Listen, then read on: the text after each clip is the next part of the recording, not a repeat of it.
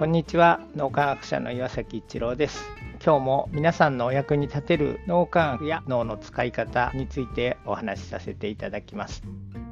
脳は自分の人生の物語を描くシナリオライターです。このシナリオに沿って脳はアクションを起こしていきます。どんな人生を生きるかに直接関わる重要なシナリオです。ポジティブなシナリオを描くかネガティブなシナリオを描くかで同じ出来事に遭遇してもその先の物語の展開がかなり変わってきます。脳はそのようなシナリオを無意識に描き続けているということです。より素晴らしい人生を築いていけるシナリオが書けるような脳のトレーニングがあります。それが脳磨きです。僕は脳みき朝活を1年365日すでに8年くらい毎日続けています。一人では続けられずクレアと2人でも3日坊主となり一緒に脳みき朝活をしたい人を募って始めました。それがすでに8年も続いているということです。8年前と今とでどんな風に僕自身が変わったかということをクリアに聞いたら全くの別人と言われました。ただし脳は自分を中心に世界を見ているので自分自身が別人になるくらい変わったというのを実感するのは難しいです。昔に比べたらちょっとは気が利くとか他の人に配慮するようになったかなというくらいにしか感じられません。最近役所関係の人に電話することがありました。クリアがその電話を脇で聞いていて電話が終わってから一郎が自然にその人にお仕事でストレスが多いと思いますが丁寧にお対応くださってありがとうございます。と勇気づけしていた。昔はそんなことをしなかったと言ってくれました。また早く起きてフロー状態で仕事をしているフロー状態に入りやすい脳の使い方診断を英語の研究論文から読み始めてトータル半日くらいで仕上げました。この診断は脳みやき検定の一部になる予定です。クリアが言うにはフロー状態に入りやすくなったように見えるということです。フロー状態の脳の使い方診断をフロー状態で作るというのはダジャレかなと思いました。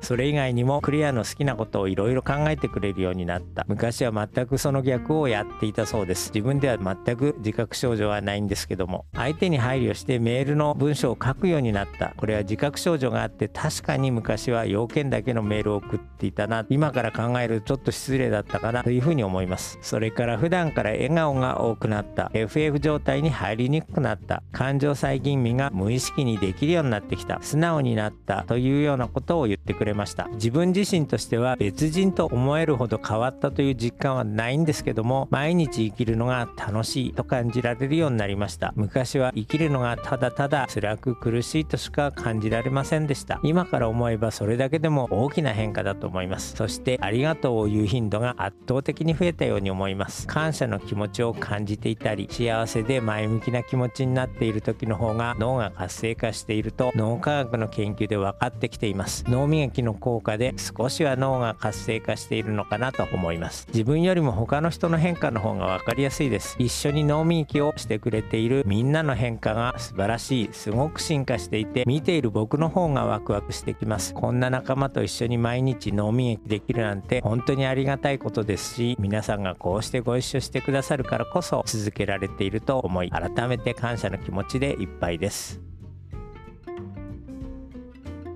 今日も何かのヒントになると嬉しく思います。ありがとうございました。この3分脳磨き気に入られた方はメルマガでも脳磨きのことを発信していますので脳磨きメルマガ検索してみてください。そちらからも脳磨きあるいは最新の脳科学のことを学んでいただくことができます。皆さんのお役に立てると嬉しく思います。今日も素晴らしい一日をお過ごしください。脳科学者の岩崎一郎でした。ありがとうございました。